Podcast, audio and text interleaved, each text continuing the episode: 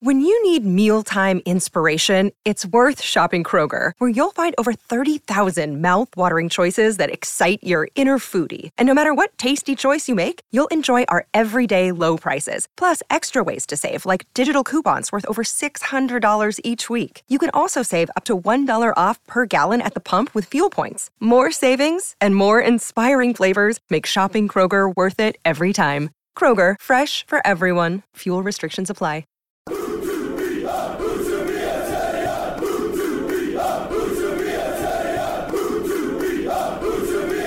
Hello, welcome to To Be a Terrier. Stephen Chicken here.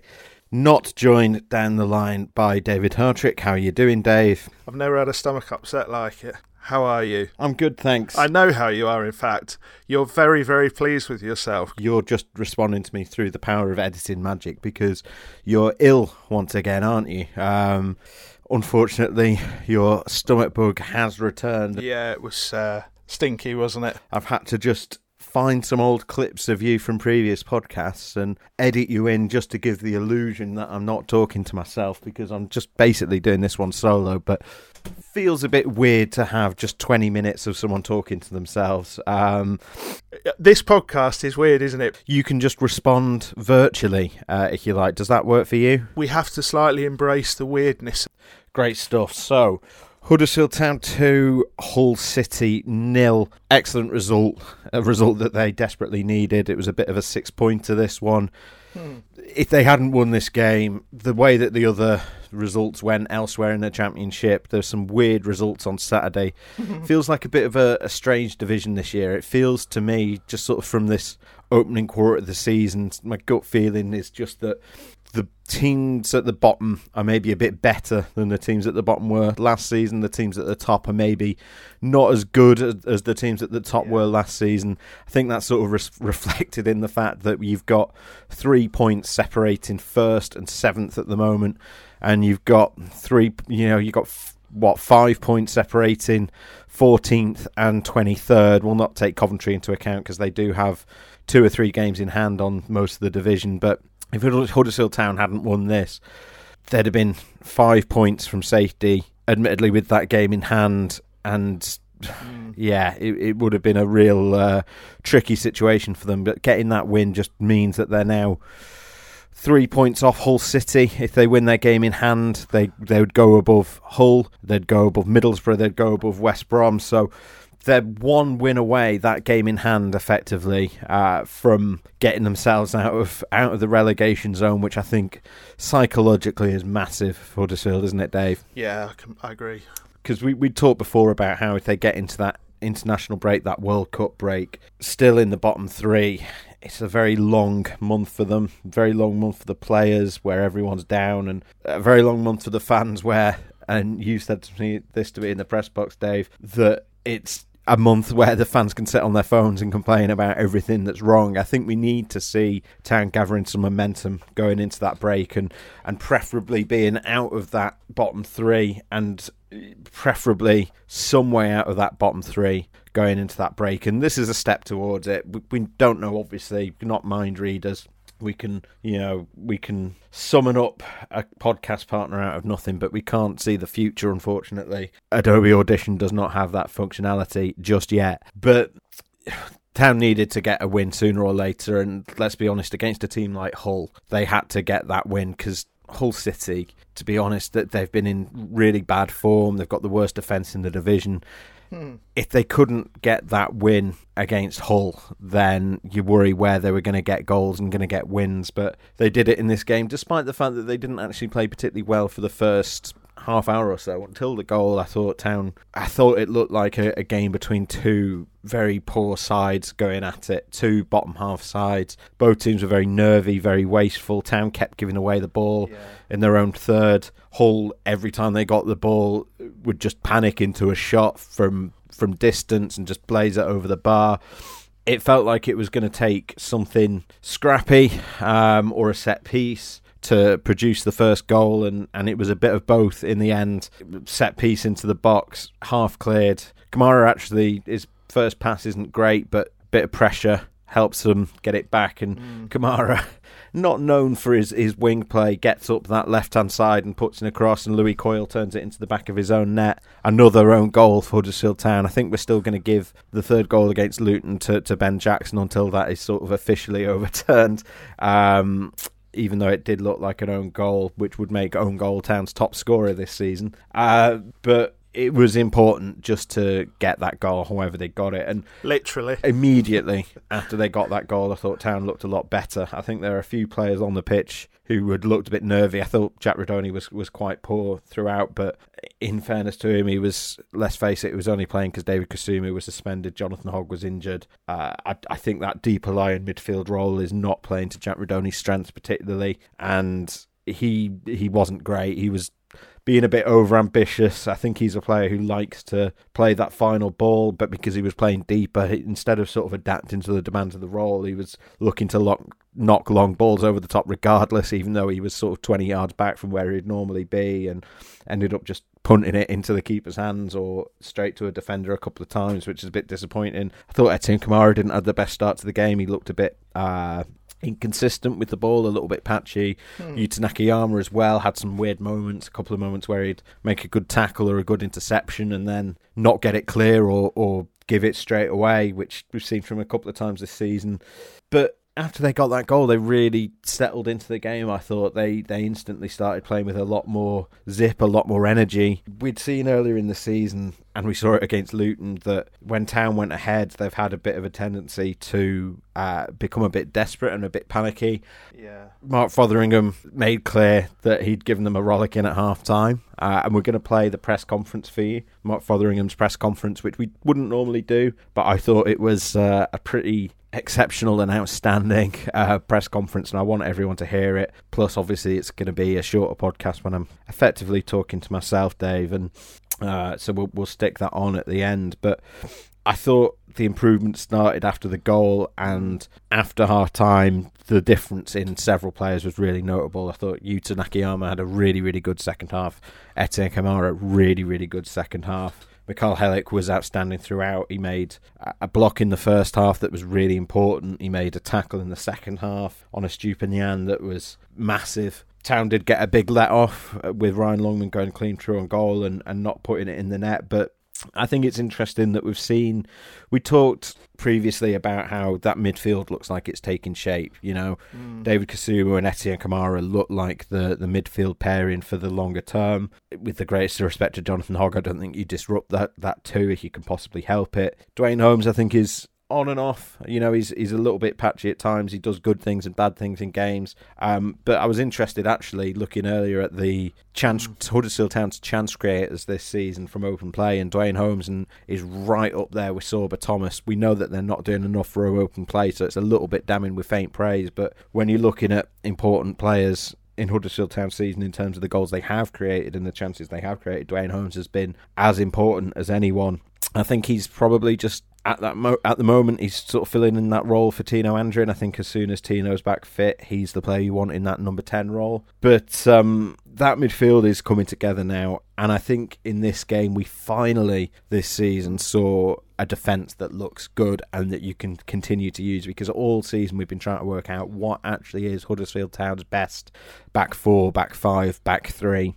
They've played 13 games in all mm. competitions this season and I've had 10 different centre back setups. This is the first time that we've seen the one that I thought on paper looked like the best one, which is um, Tom Lees on the right, Mikhail Helik in the middle, and Yuta Nakayama on the left.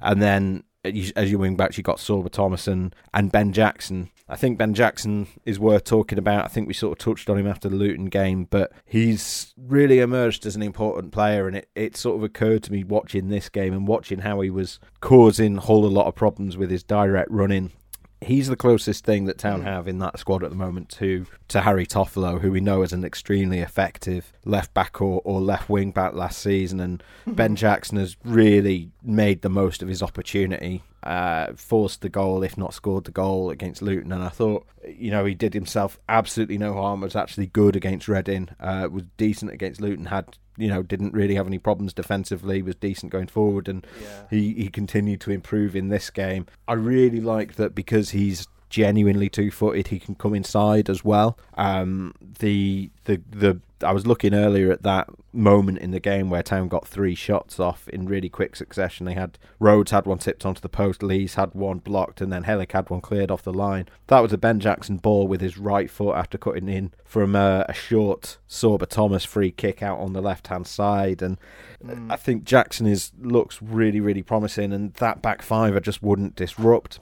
And to say that midfield looks good, and obviously it's Warden Rhodes up top. They don't really have a. They've got Tyreece Simpson as the third striker. Obviously, he's not going to be back until uh, around or after the World Cup break. Charles Ondo was named on the bench for this game and and, and came on. Um, but obviously, you know, he's a very young player. I don't think any of us expected him on the team sheet. I've seen him a couple of times for the B team, and he's promising. But he's 18, and I'm not sure he's necessarily ready for Championship football yet, or, or a lot of minutes in Championship football. I don't mind him there is a gap in that squad for a centre forward, and I don't mind him if you want to use him to bring on for Danny Ward if Town are looking comfortable in the game and, and the result is almost assured, and you just want someone who's going to run defenders and stretch stretch play a bit and give Danny Ward a rest because we know that he does he doesn't have a, a massive history of playing 90 minutes since he returned to, to town but um it's sort of coming together now because we're you know obviously Lee Nicholls is your number one that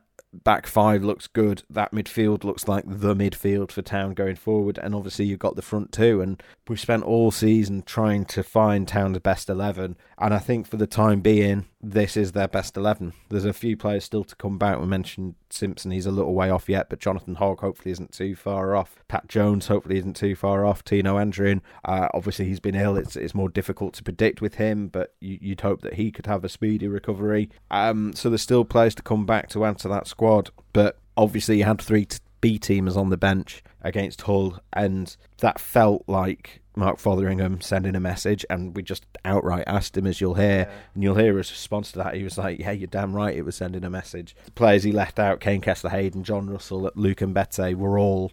Um, were all fit and available for selection. They just weren't picked. And reading between the lines, Fotheringham was basically saying, if you don't perform in training, then you're not going to get picked. And he'd also said after the Luton game, he sort of defended Luke Mbete, says he's got a big future in the game, got all the tools, and he repeated that in the press conference on Friday morning as well. But mm. he he had also said, if you make mistakes, you won't be in my team. And I I kind of like that ruthlessness. You know, I think Carlos Corberán was quite ruthless at times as well with his selections. Danny Cowley, when he first came in, part of the reason they got that uplift, I think, was because he made an example of a number of players, of, of three players who he dropped out the squad altogether. Um, and you know, Carlos Corberán last season, I think of Scott High, for instance, had a bit of a mare against Swansea, and then we didn't see him again until for, for several months. Uh, and I think you need to have particularly in the position Town are in, you need to have that ruthless streak to try and keep standards up and to send a message to players that look, if you're not performing, I'd rather pick Brodie Spencer and Brahima Diarra and Charles Ondo than players who are on loan from Premier League clubs or who have played, you know, 20 games, 20 plus games for the club last season. So I think that's a, a good stall to set out. And I don't think it's I don't think it's like it was a few years ago with Mbenza and Diakhaby and Kongolo, where it's like there isn't really a way back under this head coach. I think if if those players do put their ideas up and, and impress Mark Fotheringham again in training, there's every reason to believe that they can get back into the side. But I think it's impossible to, to deal with that approach because you said to me, Dave, if you always do what you've always done, you'll always get what you've always got. And we know that these players were not performing for Huddersfield Town, which is why they're in the position that they're in. Uh, and it's not just those players, there's a few others as well. But I think Russell in particular and Bete in particular um, had just not been up to it, and I think it's the the right thing to do to to send the message and set the stall out and say if you're not performing, you don't play. Uh, I think it's the the right thing to do. So yeah, I, I think let's be honest. Hull City were no great shakes. The the third goal, sorry, the second goal that Town got, getting ahead of myself there. Second Town, second goal that Town got was uh, was another set piece into the box, and Hull had a couple of chances to deal with it, but they didn't. But you know, we know that Town can be dangerous. Um, we know that that they've got players who centre backs who can attack the ball well. Danny Ward, I thought, did really, really well to dig that out from the byline and get it across the face of goal. Easy finish for Helik in the end. Got got the run on Lewie Coyle. I'm just to stop you there, Steve. My name's Jim Chisholm. Don't worry, I'm not. I'm not coming back to host the podcast. Stephen and David do a, a stellar job, far better than I could. But I am here to tell you that I'm doing a two-day sponsored hike in November to raise money for the Welcome Centre Food Bank, and I'll be walking around 35 miles from Manchester to Huddersfield via Marsden and Holmfirth, sleeping outdoors along the way, and I'll be doing so dressed in a full Leeds United kit. Why? Well, because that's what the good people at twitter.com voted for, and who am I to question the wisdom of the mob? So, if you have a few quid to spare or, or time to share a link, all you have to do is go to the GoFundMe website, search Welcome Centre, and click donate.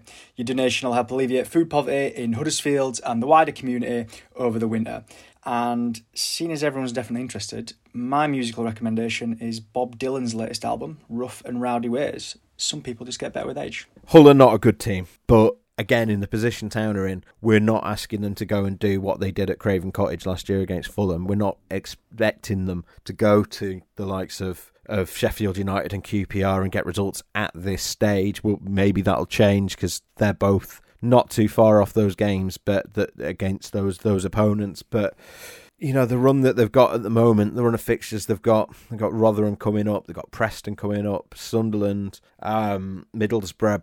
These are teams that have been up and down this season, um, and and several of them in the bottom half. If Town can get results against them, even if they lose to all of the rest of the top half, if they beat the teams in the bottom half, particularly at home, they're going to be just fine. And they're going to rise up the table. And as I said on the podcast last week after the Luton game, I did worry after Reading. Reading was sort of put in my mind because uh, I'd sort of assumed they're just going to get out of it. They'll they'll get a new head coach and they'll they'll rise up the table. I think the Reading game. I know that they're doing very well at the moment, but sort of confirmed to me that maybe it isn't going to be as simple as that.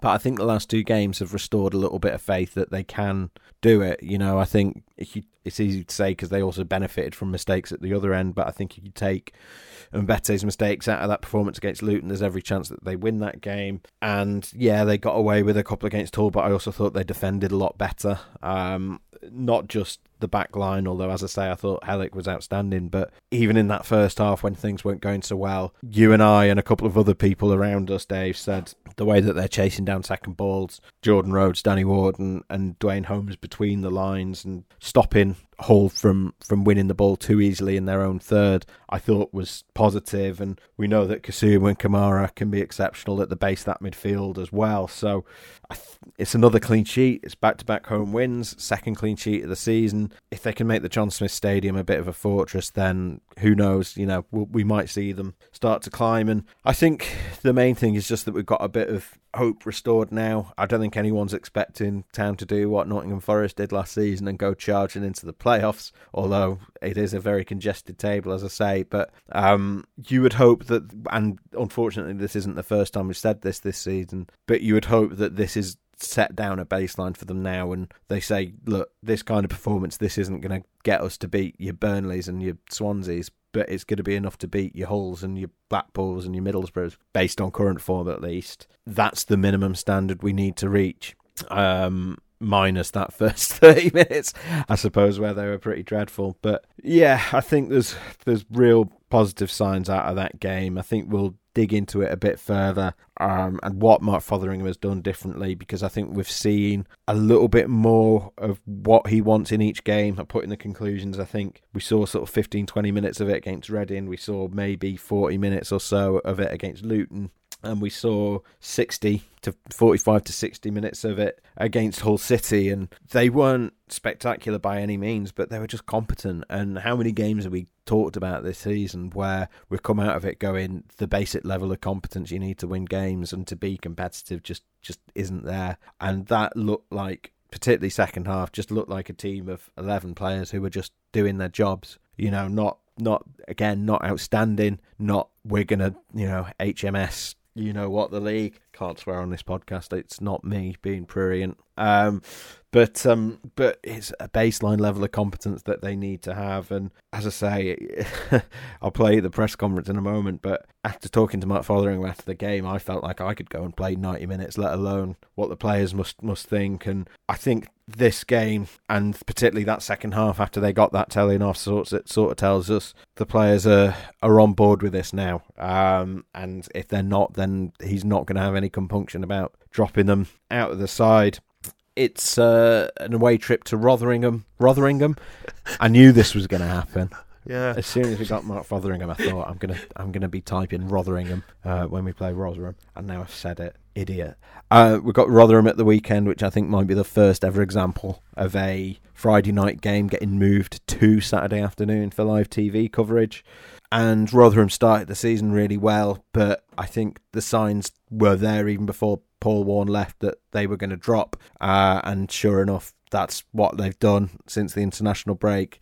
You know, they lost at home to Wigan, they drew at home to Millwall, and they've they've been battered by Blackburn, who, to be fair, looked good this season. They got battered by Blackburn at the weekend as well, and I think. Uh, in the position Town are in, a point would be acceptable, but I think they'll be they'll be looking for, for three points here if they can possibly get it. It's also good, I think, to see the fans responding to Fotheringham as well, because I know a lot of people were very sceptical when he came in. Um, but I think he started turning people around from that first press conference and that first training video that the club put out. I think people are starting to get it a little bit now, and I really like those the bit of the presser that I particularly liked was where he said, you know, I'm not going to talk about. Someone asked him about his links with Magath and Klinsmann and how useful it is to get advice from them. And he just said, "Well, I'm not going to talk about the Bundesliga anymore. Um, you know, I'm I'm my own man, and and we're going to do things my way." And yeah, I think it's looking a lot better. That could very quickly change if we go to Stoke and if we go to Rotherham and then home to Preston and away to Middlesbrough in that sort of three games in eight days again, and and they're back to their old tricks, then those could be, you know, we talk about what a good result this was in a six pointer. Rotherham and Middlesbrough are six pointers as well, less so Preston, but um, Preston, you know, obviously are a team that won 4 1 in the Carabao Cup against a not entirely changed Huddersfield Town 11 uh, back in August. If they don't get results in those games, you know, we said the very, very bare minimum they needed to get onto survival form was uh, was seven points, sort of six, seven points from these five games. They've got three already. Preferably, I think they want to get nine from these five games up to the end of October. Uh, so two wins from the next four would be absolutely fine, and anything they can get, well, more than fine. It'd be good, a good return, and anything they get beyond that is an absolute bonus. So they, you know, we could very quickly turn. We've been quite up and down. We've had a couple of false dawns already this season, but hopefully we see more of that second half performance over the coming games and more of an even keel, more composure, and more men in the box, more in attack as well. Because I think it's easy to say, well, the defense has been dreadful. He needs to fix the defense, but you know they also need to fix the attack. You know that they, they the the defensive job is not going to happen overnight. The attacking job is not going to happen overnight. And he's got to sort of impose his will to, to where he can at the moment with the players that he's got. So Town's best chance of getting results is to improve both uh, and improve them. You know, even if doing one comes at the cost of the other, I think the cumulative effect is going to be better overall because it helps at both ends as well. You know, Carlos Corberán always used to make the point if you're not attacking well, you're putting yourself under pressure because you're losing the ball an awful lot. And if you're not defending well and you're not winning the ball, then you can't go on the attack. So there's a balance there. I think Fotheringham has a clear idea of what he wants, and hopefully the players respond to that. I'm going to play you the press conference now. Sorry, it's a bit of a weird podcast this week, but uh, needs must. Hope you enjoy the presser, and we'll be back with you. I think it'll be. I think it'll probably be after the Preston game next week that we'll be back with you. Oh, and before I go as well, uh, huge congratulations to everyone who did uh, walk for pounds as well. Um, really good causes that money is going to. Fantastic effort for the Sinnott 25 going to the Jordan Sinnott Foundation uh, to Town Foundation and to Yorkshire Air Ambulance 3. Uh, really excellent charities. And if you can donate uh, then do so. And you should also have had a plug for another fundraiser that's going on as well. Uh, that you know, I know that times are tough for everyone at the moment. So honestly, if you can't if you can't contribute, that's absolutely fine. Uh, retweets would be appreciated if you can't make a donation, uh, or even if you can, to be perfectly honest, because we want to spread the word. But uh, yeah, uh, well done to everyone who took part in them, and, and well done to Jim as well. Best of luck with that. We'll see you next time. Uh, Mark, congratulations. First winning charge. How do you assess the game? Um, lads, first of all, first press conference at the home stadium. It's really lovely to be here and to meet you all and speak to you in person. It means a lot to me as well. Um, what I would say is that in the first half, I was very unsatisfied with how we were in possession because we were doing a lot of things that's not what we looked on, worked on in the training. Um, I was quite strong on uh, two or three of the young lads at half time, but they really showed me a good response in the second half. And I do feel that when we click into gear, because we've got so many offensive players in offensive positions in the team, that we're going to give teams big problems. Yeah, it was. I think it was quite notable after the goal. Uh, that sort of nervy start went away and the players started to show a bit more confidence. Yeah, I mean, it's important that we have a good structure, and I keep talking about you're now starting to see a real clarity on what we're about. The Reading game was a hard one for me because I only had two days with the team. Guys, I have to make this clear. I need to train these players. I've got to train these players day in, day out to make them better. I can't do it by standing on on the, on the speaking to the laptop. That's not how I work. I need to train the players on the pitch. I need to shout with them, put them in position. I need to challenge them. I've got to make the whole environment more competitive. And I keep telling you, I'm not here to be their friends. I'm here to win games. I'm getting paid a good salary to go and win games for this club. And that's why I'm passionate. I'm going to go all in on this. And the lads are showing me that they've got commitment and desire. You're not winning games like that when you're a team at the bottom of the league if you're not committed. Not just the starting players, but the subs as well and the guys that were in the squad. That's the pleasing thing for me. But in terms of the performance, I think we could be much more cleaner, much more smoother in position, and we, we're getting good positions in the box. And if we're finishing tidies up, we could really go and hurt the opposition. Yeah, it was set pieces again that led to the goals. Um, Etienne did great. Weird to see him Yeah. going outside his man and, and, and crossing. Yeah, absolutely. Etienne's got the eye of the tiger. Etienne's got fire in the belly. He's such a, a quiet, calm boy outside of the pitch, but when he comes on the pitch, he's like a lion. He's like a lion out there, and he plays beyond his years. And he, he, he makes my, my football heart burst with pride when I see a young player play with confidence like that. You know, so I was really happy that he had presence in the goal. And when I talk about set plays, we're relentless on the set plays. Every single day in the training, we're focused on it. We take our time. We make sure the movements are good, and we we we obviously have a lot of options there. Not only with Sorba with the delivery, we've got two or three other guys working in the background as well to get up to Sorba's level. And Mikhail Helik, I thought, was exceptional in defence. Good to cap it off with a goal as well. Yeah, Michael's a great guy. He's got a big presence there. The back three and the goalkeeper are all fantastic lads and they're really committed and they, they're starting to get intensity, you know. We're challenging them every day in the training and they're starting to get to the level that I expect from them, you know. So it gave us a good solid base to, to work from today, which was pleasing. I agree, it was quite sloppy at times in the first half. Were you happy with what, happy with what you saw after the break? I was angry at half time, guys. I can't accept that in possession because I know that we've got so much more to give and we've been working on the movements every day in the training and they were doing moves there today that I've never seen. I've not seen these moves before. I've not seen the moves before. So there was two or three things a day I was saying that's not my that's not my moves. That's not our team, that's not what we've been working on.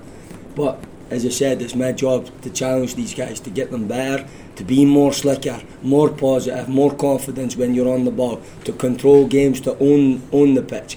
Stop worrying about what was in the past. It's not we can't affect that now. We can only affect what we could do now in the future. Day by day in the training and building towards the games.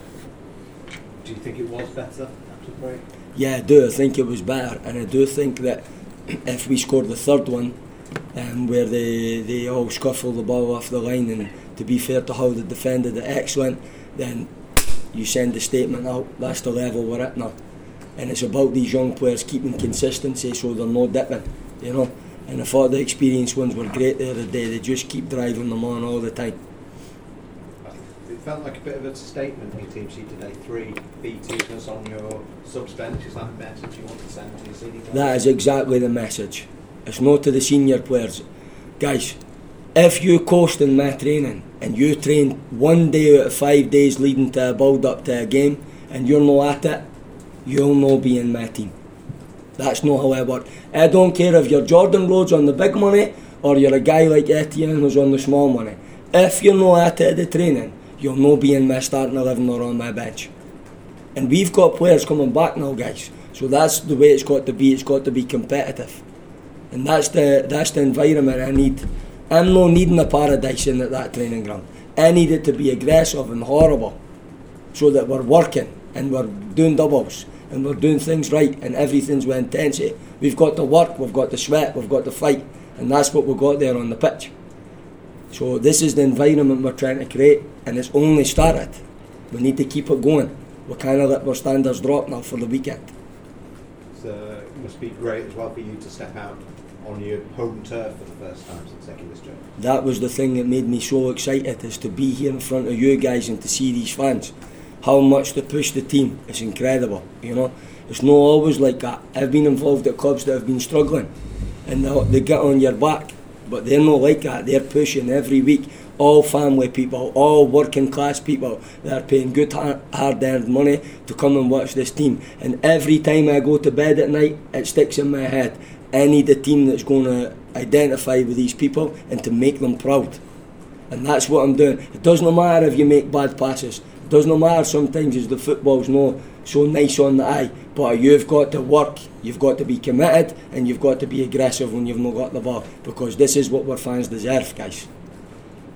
Do you feel like this is a result that you can now build on and, and something to push you on to, to performances now as well as results? We're just building every day. We're never getting ahead of ourselves because we know how tough a league this is. So you know the way I work now. I've been in the building daily training.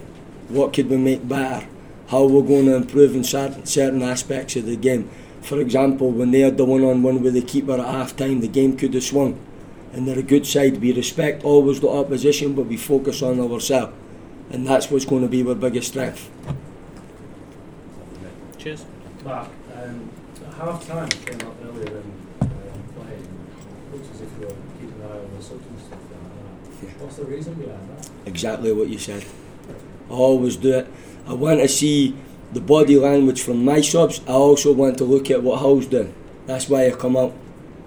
Guys, the way I work, right, everything I do is done in the week. I'm not needing to coach when the game's going. I push players and challenge them. Our work's done in the week because we're relentless and we're professional and we've got a great staff here that everybody's working in one direction to try and slowly get success for this club again. So when I come out at half time, I need to get a feeling. I like to look in my subs, look in their eyes, see if they're ready and be aggressive. And that's important for me. If you show me bad body language, if you're sloppy and you come out and you're dressed sloppy or anything like that, you'll not play in my team. You will not play in the team. That's not going to happen. And um, Connor Mahoney is known as a bit more of a wide player. He came in and the midfield and then Sorba coming down as well. Yeah. Was the thoughts behind that? just tactical really you know what I think with Connor is that he's built up so much confidence at the moment because you guys will know better than me but he's starting to change physically and that's all credit to our staff because they're working on him behind the scene, scenes very similar to what I was when I arrived from Freiburg into Norwich could run all over the place but no strong physically. And when you start to go on an English programme and you get strength and more robust for the league you get big confidence as a player. And Connor's confidence is going through the roof. So what he's able to do now is he's able to play in various positions. He started today in the 10 then he dropped into an 8 then he dropped into a 6 see as a head coach. So important that you've got players that are flexible and young ones that have got room for development so I'm satisfied with Connor and he's got to keep working hard. I'm going to say that from some of your other players that coach as well. See them in all positions. Yeah, absolutely. I mean, we've got guys in there like Yuta today. Yuta was outstanding. Yuta could play left back, he could play left side centre back. My two guys that come on to close the game in the back five were Turton and Josh Ruffels. They were also really good. Every player that come on the day and every player that was used, they come on with real desire and they were so focused and concentrated to make sure we took the punch. Nobody's coming here and getting easy games anymore. It's not going to happen under my watch, guys. It's just not going to happen anymore. Congratulations on the win. Matt. Thank you very much. Thanks, Liam. I wanted a couple more to maybe step. yeah, what's pleasing for me is that we, you know, we've got a big injury list, and they guys have also got to come back now. And when I look at them, like you maybe not know this, and I have to touch on it. I had six, seven guys today at that club in the gym, injured players working in the gym before the game, because they're all so excited to get back in this team. And this is going to be hard for me because I care for these players, and you can see the way I am. Build strong relationships with my players, and I challenge them. But the tough part is that not everybody could play, guys. But I'll use my squad. And like I say again, if you coast in the training, you will not be involved in the squad. It's not going to happen, guys. You're getting paid good money. This job is the best job in the world. You could be out like my dad scaffolding every day in the dirt, or my mum folding towels all day in the laundry. These players are getting paid great money to do the best job in the world. So they need to come in every day with that focus and det- determination. You've got a free week, can't mark between games, you can really look into the eyes of the players and, and work. Yeah, really, it starts again. You know, you know the way it is. We start again. We come in, we regroup, and we start building now towards Rotherham. And we know what this league's like. This league's relentless, but we've got to make sure that every day we've got intensity. So they'll get the rest tomorrow, and we just go again. Nothing changes, guys. What's the target this season, Mark? What would success be to you? guys, you honestly, right, my target is this, right? Focus on the training daily, keep developing these young players, and keep winning games. That's all I focus on, guys. I kind of concentrate on what happened at the past or where we could be. All I know is where we're at at the moment, and what I know is I trust in my work and the staff's work to make these players better, and we're going to keep doing that daily. You've had three games now, obviously 10 days. What have you seen in this squad to fulfil? Well, guys, it was a murder start, wasn't it? Because you've got two two games down there, Reading away who are flying, and you've got Luton Town who are one of the most competitive teams in the league. So what I would say to you is there is that they've shown that they've got real resilience about them, and they can make reactions when they have adversity in the games, and there's more room for improvement, which is the pleasing thing. But like you said today, that first half is no, I'm not satisfied with. And I think you probably heard this from the press box there, from the from the half time talk. But I'm sorry, guys, that's the way it's going to be because I need to challenge these guys to get to the levels that I know they're capable of. They're not doing it for me, they're doing it for themselves. Because if they do well, they get the rewards financially and they get the success as well. And that's what it's got to be about. That's the culture we're creating. Mark, I think, I think you were saying after you got the job, you had some fantastic well wishes, Yeah. Felix, Mark Athier and Klinsmann. How useful is that contact book going to be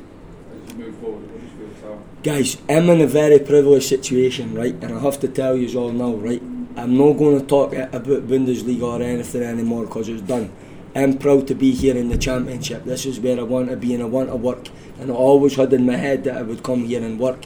But, like we said, a young Scottish man with a young family, but is able to sit on the table with the Magaths, the Klinsmanns, the Henkes, the Tommy Orals of the world. That's the table I've been sitting at. No sitting outside, sitting on the table, listening to how the build teams, listening to what it takes to win games and to be at the level there at a Champions League and everything. And that's been very, I've been very fortunate to be in that situation. But as I said, I'm Mark. I'm the guy that comes from Dundee. I'm the guy that's going to put my identity on this team alongside my fantastic staff that are working day and night, by the way, to go and try and win games and to show these young players what it takes. I'm just going to put yes to that, probably you two lads up front, Mark, Jordan and uh, Danny, they took responsibility. Yeah, I mean, lads, you could see like they're causing teams big problems together, eh? and they're building up a real good relationship with each other. They just drag defenders into different areas, and they really are starting to play with intensity. It's not only what they're doing with the ball that's impressing me; it's their work rate off the ball. You could see how hard they are pressing, straight line pressure against the players who are in possession, and they're doing it from within our structure, not just doing it for the sake of running to show all the fans they're working, they're doing it for the, the, the to be positive for the group and the team. Thanks, guys. Cheers. Have a good weekend. Thank you guys, have a good weekend. eh? It's lovely to meet you all. I hope you are starting to understand this Scottish accent. Alright, wish you a good day guys. Cheers.